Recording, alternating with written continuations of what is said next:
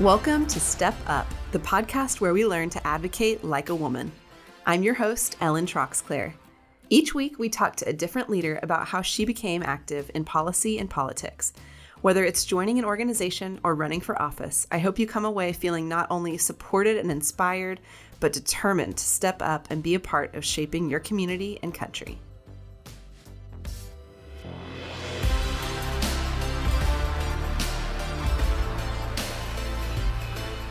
I'm Ellen Troxclair, and I'm here with Katie Linehan, the communications director for the American Federation for Children.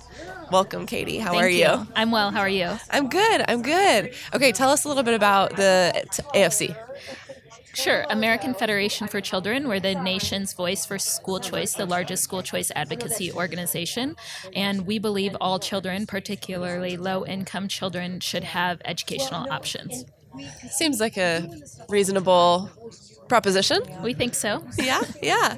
Uh, so, you know, on this podcast, we've I've talked to uh, lots of elected officials um, and women who are involved in kind of an official elected capacity, but there are, of course, many different ways for women to make an impact and it doesn't always have to be running for office and you're doing that through your job through your job at afc how did you kind of first get charter schools and school choice on your on your radar Um, yeah, so I would say it actually really happened much earlier in my life. When I was 16 years old, I started tutoring some children in North Omaha. I'm from Nebraska, and North Omaha is one of the highest poverty areas in the state, and certainly the city of Omaha. And so I would go to their home every day after school, or several days a week after school, and tutor them as a family of four boys.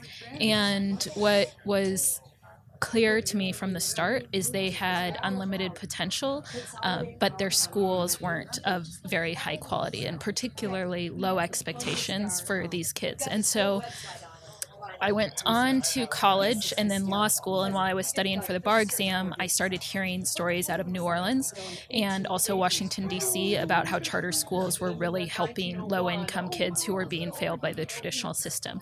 So instead of pursuing a career in law, a traditional one, I went back to my hometown of Omaha and started advocating for charter school legislation. so it actually you were you were a law school student and you became so passionate about it that you totally changed trajectory I was studying for the bar exam. Yep. So I had just graduated from law school, and I was. Uh, my parents lived in D.C. area at the time, Northern Virginia, and so every night as I watched the news, Michelle Rhee was on talking about the importance of essentially education reform, and I began studying the issue. Um, and I went to undergrad in New Orleans right before Hurricane Katrina, and so by the time I was done with law school, there were stories coming out of um, New Orleans about how successful charter schools were for the city and rebuilding the city. So um, I'm guessing that as communications director, you get uh, this. This this has somehow become a controversial is- issue. School choice, I think um, right? I mean, what do, what is your kind of impression of how it's perceived by the general public?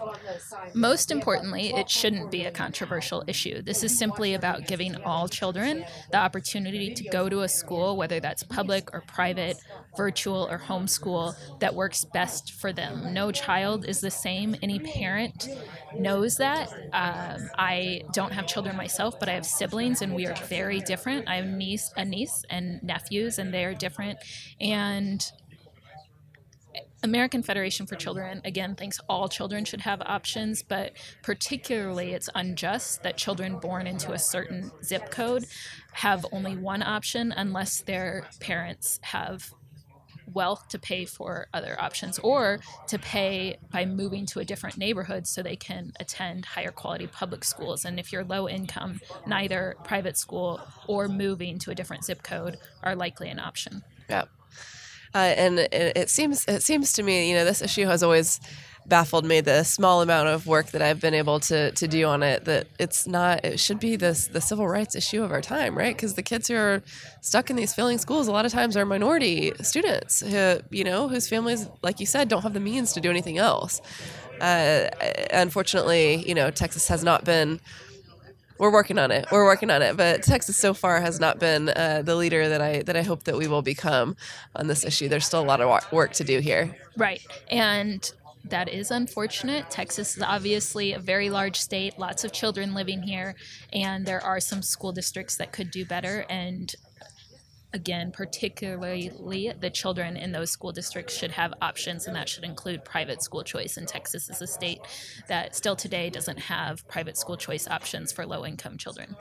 So, you, okay, so we were you decided did you end up taking the bar did you say i did take the you bar did okay yep. i so became a member of the iowa bar okay uh, but i never practiced okay. i started right away working in education okay and so then what well, I worked for a nonprofit for a little while, um, and that really actually opened my eyes to some things that could be improved in the public school. I worked with public school teachers, um, some of my very good friends, and really admire teachers very much. I don't think there's many jobs that are harder than that, uh, but Amen to that. I do not know how they do it. right. Um, and then I ended up uh, working in the Nebraska legislature for a state senator. And there I connected with another state senator who advocated introduce the first charter school bill in Nebraska in 2014. And so we worked closely. I worked um, closely with uh, the community, also on parents, um, specifically in North Omaha, uh, to inform people about what school choice was, what charter schools were, went down um, and had a hearing that lasted seven hours with parents and students and educators advocating for additional options for kids in Nebraska. So how did you how did you make the jump from working in the public school system to working at the the state senate as a staffer did you just see that that was kind of another opportunity for you to be effective in the public policy space i actually when I went back to Omaha, my goal was to help pass charter school legislation in Nebraska. And I thought that would make sense doing that through a nonprofit education approach. I didn't work in the public schools, I worked for a nonprofit that okay. worked in the public schools. Um, and in that year or so, I learned that the only way to get charter schools in Nebraska was to pass a law to make that possible. And so eventually was working down in the legislature, and the legislature is the body in Nebraska that would have to pass a law. And unfortunately, still to this day, Nebraska doesn't have charter schools. It's one of now only three states without charter school legislation. Really? Oh my gosh. Yeah, so your work continues. So that I mean it I guess does. that's while while it's disappointing that that hasn't happened yet, I guess it's even more motivating. It is. And I think we'll get there. I think uh, we actually shifted our focus a little bit. I eventually started an organization to advocate for broader education reform and school choice. And we realized there were dozens of private schools serving low income kids um, in neighborhoods with failing public schools, and those were at risk or were closing because they couldn't afford to keep them open. Mm. Uh, families couldn't pay tuition, but even the subsidized rates of tuition uh, weren't sustainable. So we started advocating for a tax credit bill, and we feel really good about that. It got out of committee um, for the first time a couple of years ago. It was prioritized, and we have, we're confident we have enough votes. The majority of the body would vote for it, but the filibuster is a pretty powerful tool in Nebraska, and it takes, you know, an unreasonable number of senators to overcome a filibuster. So right now we're figuring out how to do that, but we feel confident that will happen. A lot of students um, and families are rising up and talking about the importance of this issue. And you have a, a champion on your side, right, in the Nebraska legislature. the legislature.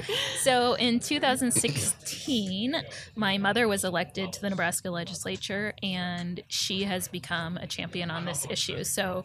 Um, the first year she was down there, I believe she just supported the bill as another senator. Then I think the next year she prioritized it, and then most recently she's the one who introduced it. And this year, um, she or last year rather, she was elected as chair of the revenue committee, and that hears the tax credit bill. So that's put her in a position to be even more of a champion. And I'm confident in her abilities and the rest of the team in really getting this bill over the finish line hopefully very soon because kids, I mean, can't wait. There are schools that closed a couple of months ago um, that were serving all low income children, and they closed again because they just weren't sustainable without any funds. Right. Uh, that's it's heartbreaking. I think there's a powerful connection here. Um, my brother had some learning differences, and she and he's the oldest, and he hated school. There's a video, home video we have on my first day of kindergarten. He's going to second grade, and I was really excited. And he, in the video, it's heartbreaking to watch now. You know, my parents didn't know what was going on at the time, but he just dreaded. You could tell he dreaded mm. the first day of school, and so my parents recognized that the school he was in, and I was at that time too, was not working for uh, him. And so they actually went around and interviewed principals around the city and moved to a different school district so that he could have the type of um, educational environment that fitted him best. And it turned out to be, I mean, he's doing exceptionally well. Um, and in life and did in school. Uh, and she recognizes now and talks about that how not many people really can do that, and also how different his learning needs were from mine or our younger sisters. Well, and what what a difference that probably made for him in his in his life, like the just the trajectory of his life. Um, if he if he didn't have the ability to make the change that was the right fit for him. Um, I mean, it's it's fun to hear from the perspective of. I mean, you are uh, an impactful leader on your in your own right, who is making a difference in your state and across the country for so many children. But it's also interesting to hear your perspective as a daughter uh, to a mom who ended up being very politically engaged, and although she didn't run for office until pretty recently, was a volunteer or worked and worked for uh, many campaigns and w- had a big part in getting people elected who were making decisions for our communities. Uh, because you know, I think that's one of the hesitations that that women have. It's it's so hard, especially when you have kids, to you're just doing the best you can to try to keep up with all their activities and their school stuff and um, their homework assignments and their soccer games and uh, this and that. And it's hard to find the time.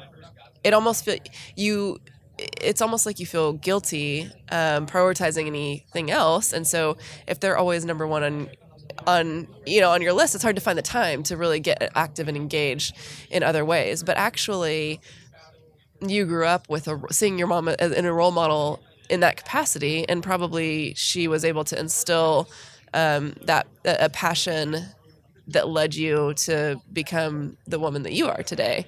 Uh, so I'm hoping I have two two daughters, th- three, almost three, almost three kids, and I'm hoping that you know as much of a it was a sacrifice to be in long city council meetings and to go through the campaign and all these things.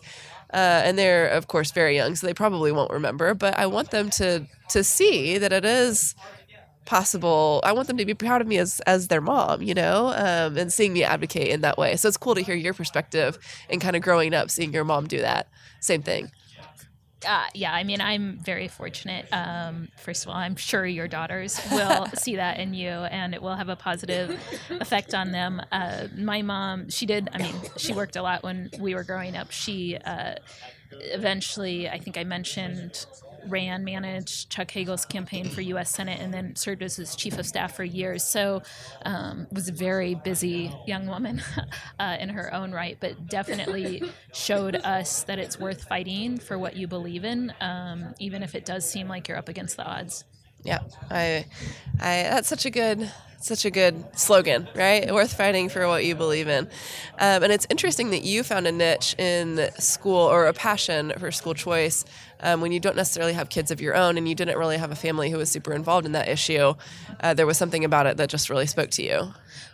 Right. And uh, like I mentioned, the four young boys who I still know to this day um, really did influence me because I saw the potential there and also the inequity in all kids not being uh, able to attend a school that worked well for them, or frankly, I mean, a lot of kids if you're born into poverty, you are it's your only option too often is a failing schools, schools where only 10% of kids are proficient in reading, schools where 50% of the kids who do graduate face criminal justice system. Um, and it's not good for our entire country, and it's certainly unjust for kids. And like you mentioned earlier, particularly low income children of color uh-huh. uh, suffer the most under our system as it exists today. Um, and I should say, you know, I, I am passionate. I have done a lot of work in Nebraska. It's where I'm from, but the American Federation for Children works all across the country and has been involved in passing very important legislation, particularly in Florida. This year in Tennessee, we ha- helped pass an ESA bill that for the first time will give um, more kids school options there. Um, in Nevada, we've protected school choice legislation. In Washington, D.C., we've been involved in the voucher program. Today, there are more than half a million children involved uh, or participating in private school choice programs. Um, we uh, recently we took up an initiative to work with young graduates and make sure that they're the next leaders and they're out telling their story of how a voucher or a tax credit made a difference in their life and ha- they are first of all incredible young men and women who've overcome the odds and they credit that to having school choice and so we hope by getting their stories out there more people's hearts and minds will be um, either changed or in tune with this issue and thinking about it mm-hmm. even if you don't have kids it, think about the children and families who need this option and also how your voice can make a difference. Um, I think it's really important for everyone to know that private school choice programs, it's proven, there's plenty of research out there, the studies are overwhelmingly in our favor, that this actually helps public schools. Because if you're happy, if you're a child or you're parent with a child and they're happy in their school, you are not going to be looking for other options. So children who stay in the public schools, even when there are choices, are thriving in those schools schools are actually often improve when kids who aren't thriving there can find a better option. Mm-hmm. Yep, I, that's a really good point. So for people who want to who this issue maybe speaks to them and they do want to find out how to get more involved, what is the most effective way for them to do that? I would say visit our website, federationforchildren.org, and you can find contact information on there. We also are on social media, Facebook and Twitter. And, um, you know, there are certain states that we work more heavily in. We have state directors. Um, but even if we don't, even if we're not in your state, uh, we want to hear from anyone who is interested. We would love more advocates, people who are willing to talk about this issue. But also, we want to hear from people who think that this might be something that can help them or their children or their grandchildren, uh, because that's what we're all about is making sure more people have options. Well, I'm uh, just inspired by the work that you're doing. I am somebody who gets very passionate about uh, specific issues as well. For me, it was was property taxes that led me to run for council, but uh, school choice is something that uh, I've always thought is really important. And I'm so glad to talk to somebody who has been so impactful in this area and just continues to just really do um, be in it for the right reasons and uh, keep on keeping on, even though it's a really tough battle and it's a really tough thing to do. So, uh, thank you for for all the all that you do and for encouraging more women to kind of step up and and get involved. Yep. Thanks, Ellen. Appreciate it. Really appreciate the opportunity. Do you have a story or a question you want answered? Send me a note at ellen at stepuppodcast.com. Also, give Step Up a rating and review in Apple Podcasts so we can reach and inspire more women. Don't forget to subscribe. I'm Ellen Troxclair. Thanks for listening. Now go advocate like a woman.